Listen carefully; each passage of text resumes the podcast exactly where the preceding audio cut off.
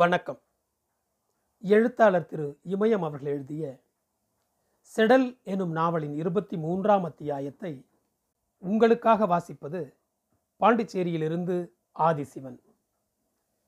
தாம் தருகிடதாம் தருகிடதாம் தருகிடத தித்தோம் தாம் தருகிடதாம் தருகிடதாம் தருகிடத தித்தோம் தீம் தருகிடது ஈம் தருகிடது ஈம் தருகிடது தித்தோம் தொப்லான் ஹார்மோனியத்தை ஆட்டியவாறே ராகம் இழுக்க கர்ணன் தாம் தருகிட தாம் தருகிட என்று பின்பாட்டு குரல் கொடுத்தான்.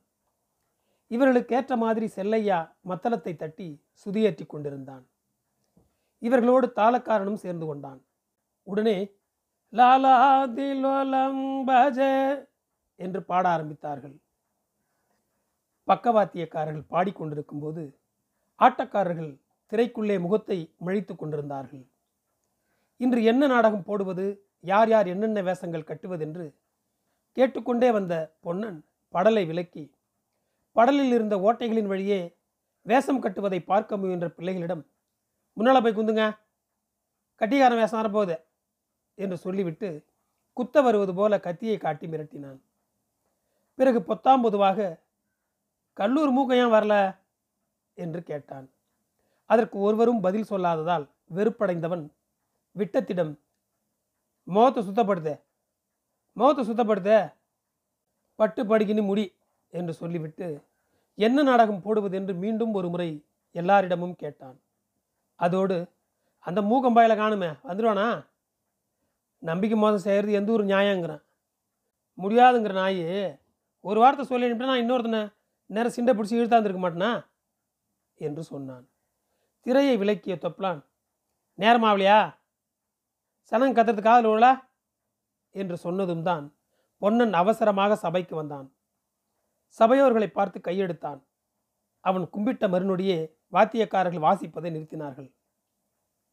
துண்டை இடுப்பில் கட்டிக்கொண்டு ஆட்டக்களத்துக்கு முன் கூடியிருந்த கூட்டத்தை மீண்டும் ஒருமுறை வணங்கிய பொன்னன் அகோதபடி என்னவென்றால் எட்டு ஜில்லாவிலும் பதினாறு தாலுக்காவிலும் சென்னை மாகாணம் முழுசும் பெயர் பெற்று விளங்கி வருகின்ற ஸ்ரீமான்கள் நீதிமான்கள் வாசம் செய்து வருகிற நம்முடைய இந்த கிராமத்திலே இன்னைய ராத்திரிக்கு நடக்கவிருக்கும் நாடகம் என்னவென்றால் என்று சொன்னதும் அதற்காகவே காத்திருந்தவர்கள் மாதிரி பக்கவாத்தியக்காரர்கள் உச்சக்கட்டத்தில் வாசித்தனர். அவர்கள் அவ்வாறு செய்ய வேண்டும் என்பதற்காகவே பேச்சை நிறுத்தியவன் போல் பொன்னன் கனைத்து கொண்டு மீண்டும் பேச ஆரம்பித்தான். சபை வணக்கம் ஊர் வாழ்த்து பெரியோர் வாழ்த்து சாமி வாழ்த்து என்று சொல்லிவிட்டு மகாஜனங்களே இன்னைய ராத்திரி பொழுதுக்கு நடக்கிற நாடகத்தில் யாதொரு குத்தங்குறை இருந்தாலும் பெத்த பிள்ளைகளாக எண்ணி எங்களுக்கு மன்னிப்பு தர கேட்டுக்கிறேன். அதோட என்று தொடர்ந்து மேலும் பேச முயன்றவனை முன்வரிசையில் உட்கார்ந்திருந்த கருத்த குட்டையானால் ஏ ஏ வெடிஞ்சிட போகுதே? மொத கோழி கூப்பிடும் போதா மொத வசதியை வெளியே விடுங்களா? என்று சொல்லி கத்தியதும் பொன்னன் ஒரு பச்சை சிரிப்பு சிரித்து அதெல்லாம் இல்லைங்க. தலை பேச இப்போ வந்துருங்க. என்று சொல்லி மழுப்ப பார்த்தான். ஊர் தர்மகர்த்தா அவனை கூப்பிட்டு விரித்து பிடித்த துண்டில் குத்தாக வெற்றிலை பாக்கு ஒரு மூடி தேங்காய் கால் ரூபாய் பணம் ஆகியவற்றை போட்டு போ போ போய் சீக்கிரம் தலைப்பு வேஸ்தை வெளியே அனுப்புகிற வேலையை பாரு என்று சொல்லிவிட்டு தாதன் வாடா என்று கூப்பிட்டார். தாதன் அடுத்து வண்ணான் நாவிதன் தோட்டி ஊர் மணியக்காரன் என்று ஒவ்வொருவராக வந்து காணிக்கை வாங்கி கொண்டு போனார்கள். காணிக்கையுடன் பொன்னன் திரைக்குள்ளே போனதும் வேஷம் கட்டி கொண்டு தயாராக இருந்த விட்டம் என்று ராகம் இழுத்து திரைப்பாட்டை பாடிக்கொண்டே சக ஆட்டக்காரர்களை தொட்டு கும்பிட்டான். திரைப்பாட்டு முடிந்ததும் வேறு ஒரு பாட்டை பாடிக்கொண்டே ஆட்டக்களத்தை நோக்கி ஓடி வந்தான். ஐயா வந்தானும் ஐயா வந்தானோ வந்த சனங்கள் அங்குந்தானு. வருகையில் வாங்கி வந்த வாசமுள்ள சந்தானம் ஐயா வந்தானும் ஐயா வந்தானோ வந்த சனங்கள் அங்குந்தானும் ஐயா முள்ள மலர் எடுத்து முதியவர்களை கும்பிட்டேன். நாளி மலர் எடுத்து அத்தனை பேரையும் கும்பிட்டேன். மல்லிகை பூச்சூடு மாதர்களையும் கும்பிட்டேன். சண்டை சத்தம் செய்யும் இந்த சிறுவர்களையும் கும்பிட்டேன். வந்தானும் ஐயா வந்தானு ஐயா வந்தசா நம்ம எல்லாம் குந்தானு ஐயா வெத்தலை இருந்தா போடுங்க விசிறி இருந்தா வீசுங்க. ஐயா வெத்தலை இருந்தா போடுங்க விசிறி இருந்தா வீசுங்க. இந்த வித்தக்காரன் காட்டு நாடகத்தை விடிய மட்டும் பாருங்க. இந்த வித்தக்காரன் காட்டு நாடகத்தை விடிய மட்டும் பாருங்க. வந்தானும் ஐயா வந்தானு ஐயா வந்த சரங்கள் அங்குந்தானு. விட்டம் குதித்து குதித்தும் சுழன்று சுழன்றும் பலவிதமான ஒயில் நடை நடந்தும் ஆடிக்கொண்டிருந்தான். அவனுடைய ஆட்டத்தை விட அவன் போட்டிருந்த வேஷம்தான் எல்லாரையும் கவர்ந்திழுத்தது. அவனுடைய கை சொடுக்கல் முகக்கோணல் நடக்கும் விதம். எல்லாமும் கூட்டத்தினரை வயிறு குலுங்க சிரிக்க வைப்பதாக இருந்தது. சிரிக்கவும் செய்தனர். தொடர்ந்து இரண்டு மூன்று பாட்டுக்களை பாடி ஆடிவிட்டு திரைக்குள்ளே வந்தான். மேலக்காரன் ஒரு பாட்டை பாட ஆரம்பித்தான். பக்கவாத்தியங்கள் முழங்க ஆரம்பித்தன. அரிக்கன் விளக்கை சுற்றி உட்கார்ந்து வேஷம் கட்டி கொண்டிருந்தார்கள். அவரவர் கேட்கும் பொருள்களை அவரவருடைய பைகளிலிருந்து எடுத்து கொடுத்து திரும்ப வாங்கி அவரவருடைய பைகளிலேயே செடல் போட்டு வைத்து கொண்டிருந்தாள். பொருள்கள் மாறிவிடாமல் இருக்க கவனத்துடன் இருந்தால் நாடகம் போடப்போகிற ஊர்களுக்கு என்று போக ஆரம்பித்தாலோ அன்றிலிருந்தே வேஷம் கட்டுபவர்களுக்கு சாமான் எடுத்து கொடுக்க மை வைத்து விட கிரீடம் வைக்க கண்ணாடி பிடிக்க என்று ஆரம்பித்து இப்போது வேஷம் போட்டு விடவும் ஆரம்பித்து விட்டாள். ஆட்டக்காரர்கள் இப்போதெல்லாம் கண்ணாடிக்கு முன் உட்கார்வதற்கு பதிலாக அவளுக்கு முன் உட்கார ஆரம்பித்து விட்டார்கள்.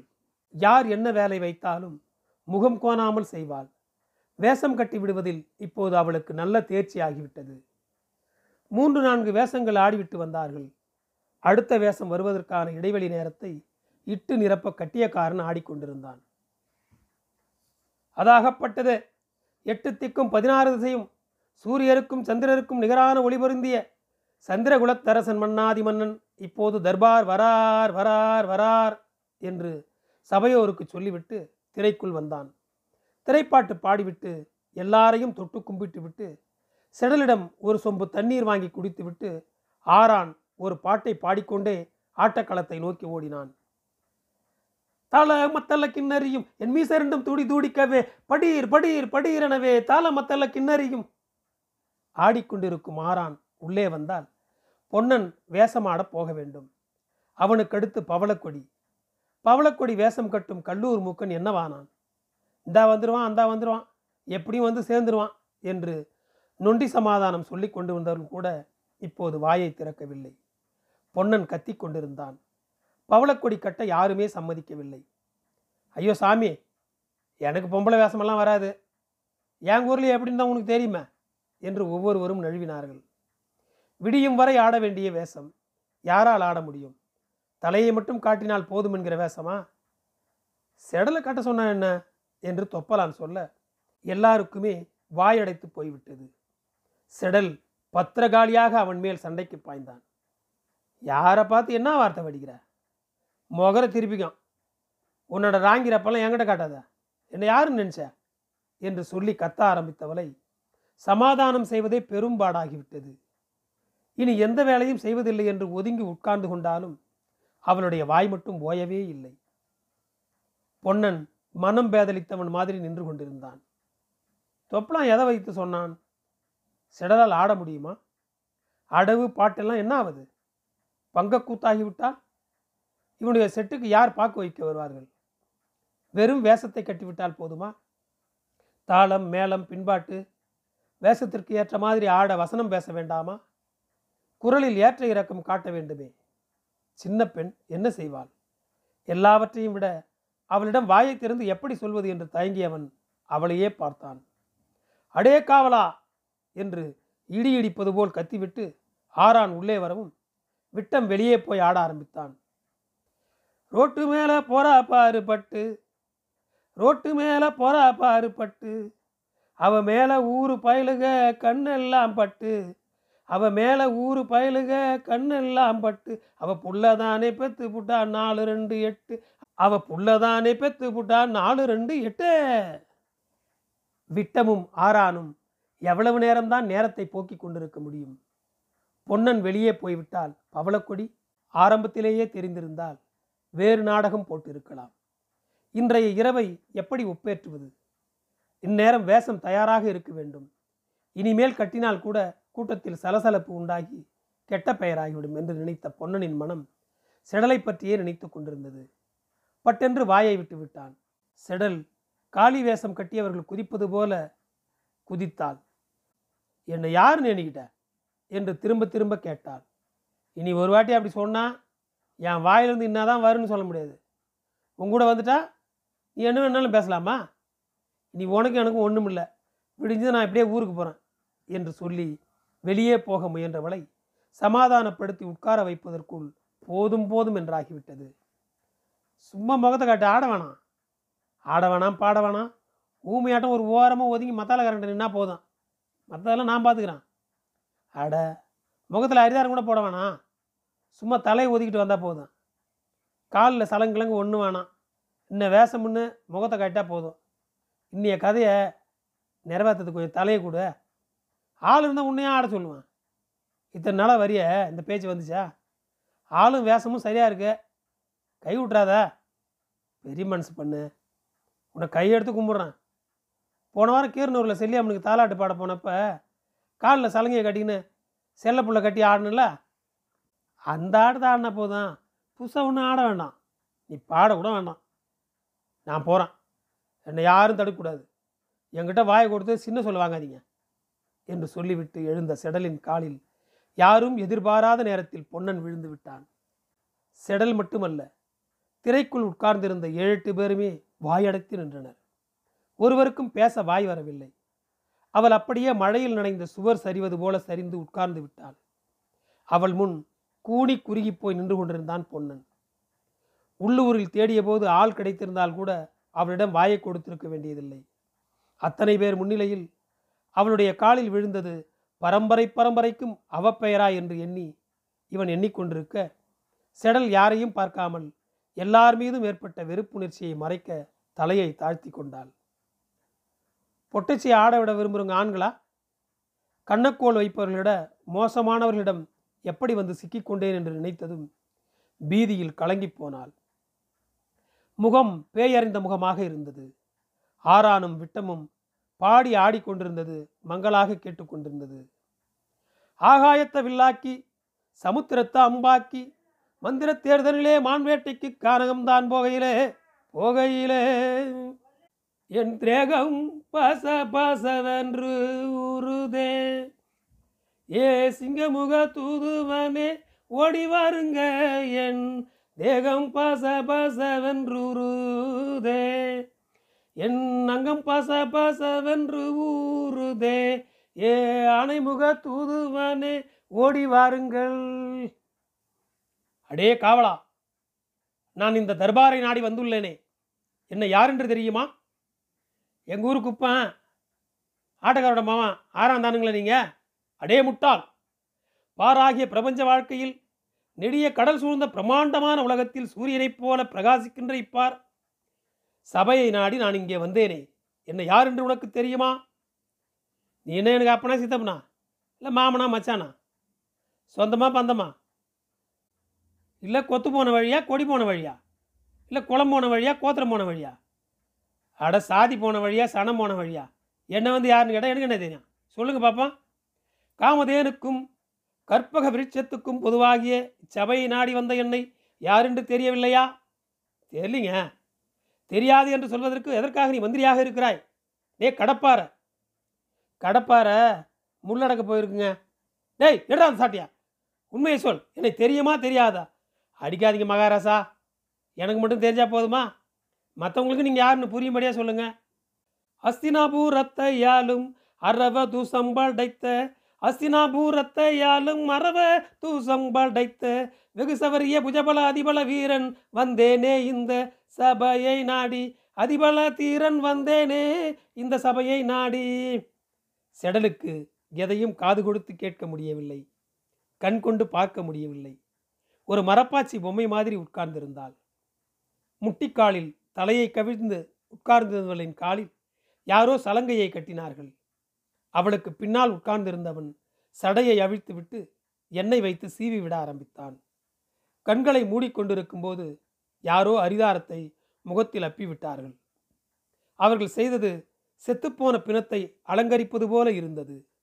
அவளுக்கு உடலில் உயிர் இல்லை. கொல்லன் இரும்பை பழுக்க காய்ச்சி தன் இஷ்டத்திற்கு அடித்து அடித்து வடிவமைத்துக் கொள்வது மாதிரி அவளை பவளக்கொடியாக தயார் செய்து கொண்டிருந்தார்கள். அவளுக்கு முகத்தில் அரிப்பெடுக்க ஆரம்பித்தது. முகத்தை கண்ணாடியில் பார்க்க வேண்டும் போல் இருந்தது. எப்படி இருக்குமோ? காலில் கட்டியிருந்த சலங்கை குத்தி கொண்டிருந்தது. அவிழ்த்து எறிந்து விட முடியாதா? இடுப்பில் சேலையை கூட மூட்டையை கட்டுவது போல்தான் கட்டிவிட்டிருந்தார்கள். தளர்த்திவிட வழியில்லை. கழுத்தில் எதையெதையோ மாட்டி நரிக்குரத்தியாக மாற்றிவிட்டார்கள்.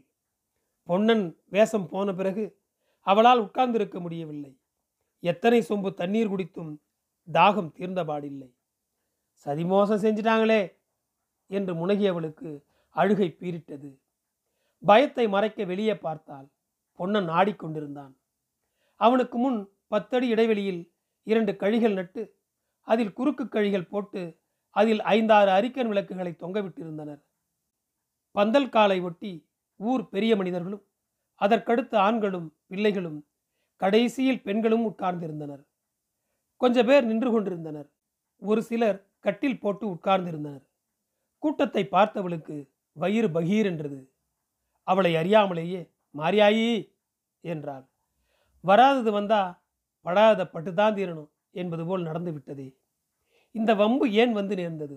ஊர் பெரியவர்களை அழைத்து கொண்டு வருவதாக சொல்லிவிட்டு போன பூங்கோதையும் மீனாட்சியும் ஏன் வரவில்லை?